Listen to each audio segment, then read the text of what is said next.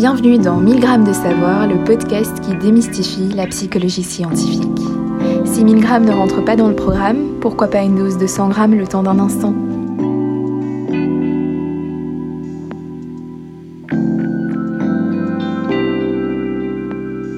Le mystère des illusions visuelles, révélation sur la perception et l'action dans un monde ambigu. Cet épisode a été écrit par Laurie Gears, chercheuse postdoctorale à l'Université de Lille, et vous est conté par Johanna Banach, doctorante à l'Université de Caen. Puisque cet épisode a pour thème les illusions visuelles, les images correspondantes aux illusions décrites sont intégrées dans la retranscription de cet épisode. N'hésitez surtout pas à les consulter. Avez-vous déjà remarqué que la Lune apparaît plus grande lorsqu'elle est proche de l'horizon que quand elle est plus haute dans le ciel? La plupart d'entre nous pensent que cela est dû à une plus grande proximité avec la Terre à ce moment-là. Pourtant, si vous prenez une photo de la Lune à différents moments et que vous mesurez la Lune sur chacune de ces photos, vous constaterez que sa taille ne change jamais. Alors pourquoi cette impression de grandeur près de l'horizon? C'est en fait ce qu'on appelle une illusion d'optique. Parmi les illusions visuelles les plus célèbres, il y a l'illusion des bingos. Dans cette illusion, un cercle nous apparaît plus grand qu'il ne l'est réellement lorsqu'il est entouré de petits cercles, et nous apparaît plus petit qu'il ne l'est réellement lorsqu'il est entouré de grands cercles.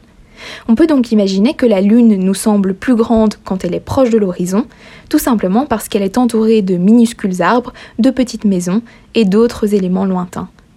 En comparaison, quand la Lune est plus haute dans le ciel, elle est entourée par l'immensité sombre de la nuit, ce qui la fait paraître plus petite.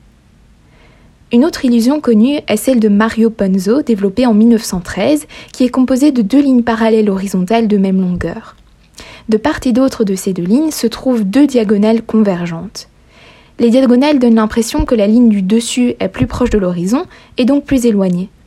Notre cerveau, sachant qu'un objet éloigné apparaît plus petit sur notre rétine, va en fait corriger cette distance et nous faire percevoir la ligne proche de l'horizon comme plus grande. En clair, même si les deux lignes horizontales ont la même longueur, la ligne supérieure, qui nous semble être à l'horizon, nous apparaît comme plus grande. Ainsi, la Lune pourrait donc sembler plus grande près de l'horizon, car notre cerveau l'aperçoit comme plus éloignée et ajuste sa taille en conséquence. Malheureusement, vous n'aurez pas la réponse aujourd'hui, car le mystère de l'illusion de la Lune, tout comme la plupart des autres illusions, n'est pas complètement résolu à ce jour. Cependant, les illusions visuelles nous ont déjà révélé un élément clé. Notre vision est une interprétation et non pas une reproduction fidèle de la réalité. Reprenons l'illusion de Ponzo. Bien que les deux lignes horizontales produisent une image identique sur notre rétine, la ligne qui paraît la plus éloignée nous apparaît plus longue. Ceci illustre le fait que notre système visuel combine les informations sensorielles provenant de la rétine avec nos connaissances préexistantes, Ici, le rétrécissement de l'image sur la rétine avec la distance.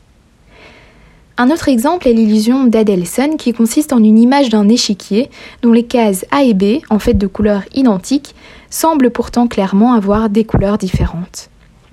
L'une des cases est perçue comme plus sombre que l'autre car elle est dans l'ombre d'un objet posé sur l'échiquier. Notre système visuel a en fait ajusté la perception des couleurs en fonction du contexte visuel et de l'éclairage environnant.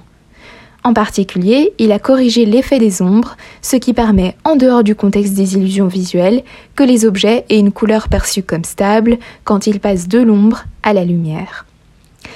Ces étonnantes illusions perceptives illustrent une fois de plus que notre perception ne dépend pas uniquement des informations sensorielles en provenance de notre rétine, mais également d'inférences, de suppositions faites à partir du contexte et de nos connaissances du monde. Pourquoi notre cerveau effectue-t-il ces inférences qui ne reflètent pas toujours la réalité? La raison la plus probable est que notre système visuel est constamment confronté à l'ambiguïté. En fait, l'information reçue par notre rétine peut provenir de nombreuses situations différentes dans le monde extérieur. Par exemple, lorsque notre rétine perçoit une simple barre, cela peut correspondre à une multitude de barres dans le monde extérieur. Une petite barre proche, une grande barre proche mais inclinée vers l'avant, ou encore une grande barre éloignée. Ces trois barres produisent en effet la même image sur la rétine. Dans ce contexte d'ambiguïté, notre système visuel doit tout simplement sélectionner la situation qui est la plus plausible et pour ce faire, il se base sur les connaissances acquises avec l'expérience. C'est pourquoi les jeunes enfants ne sont généralement pas sensibles aux illusions visuelles.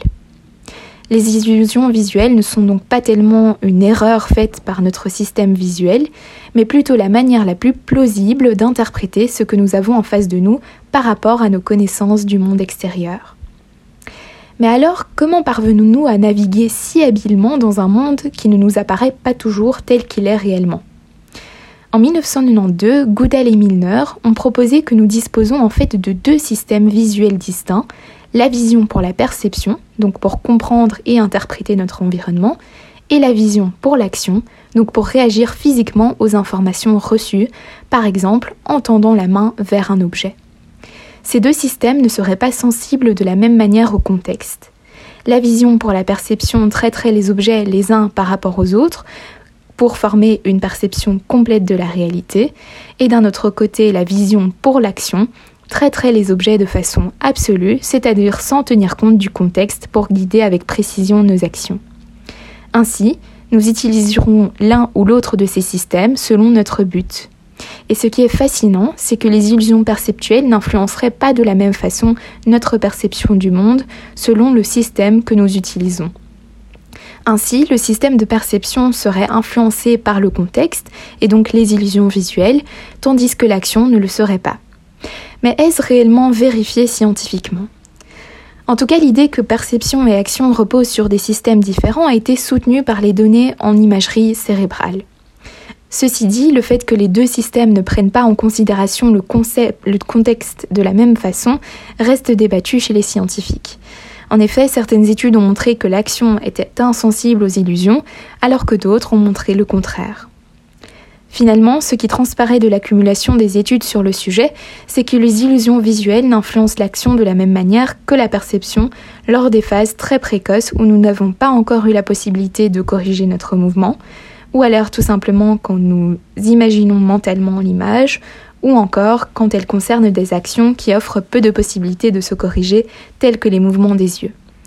Ainsi, il semble que nous soyons toujours influencés par les illusions, mais que le contrôle moteur nous permet de corriger leurs effets, assurant, ainsi notre navigation précise dans un monde qui n'est pas toujours tel qu'il semble l'être. En résumé, les illusions visuelles mettent en lumière la propension de notre système visuel à interpréter constamment le monde à travers le filtre de nos connaissances, bien que cela nous conduise fréquemment à ne pas percevoir le monde exactement tel qu'il est. Malgré cela, notre capacité à agir avec précision est préservée grâce aux ajustements réalisés lors de l'exécution de nos actions. Merci d'avoir écouté cette capsule de 100 grammes de savoir réalisée par Laurie Gears, chercheuse postdoctorale à l'Université de Lille, relue par l'équipe de 1000 grammes de savoir et comptée par Johanna Banage, doctorante à l'Université de Caen. Nous vous retrouvons très vite pour de nouveaux épisodes passionnants. En attendant, n'hésitez pas à consulter notre site 1000grammes.ulb.be qui contient des informations complémentaires et où vous trouverez notamment un lexique et des références. Vous pouvez également vous abonner à notre podcast sur Apple Podcasts, Spotify ou SoundCloud et nous suivre sur Facebook, Instagram et X. Si vous aimez ce podcast, n'hésitez pas à nous soutenir en nous laissant des étoiles sur Spotify, Apple Podcasts et Facebook. Cela nous aide énormément. À bientôt!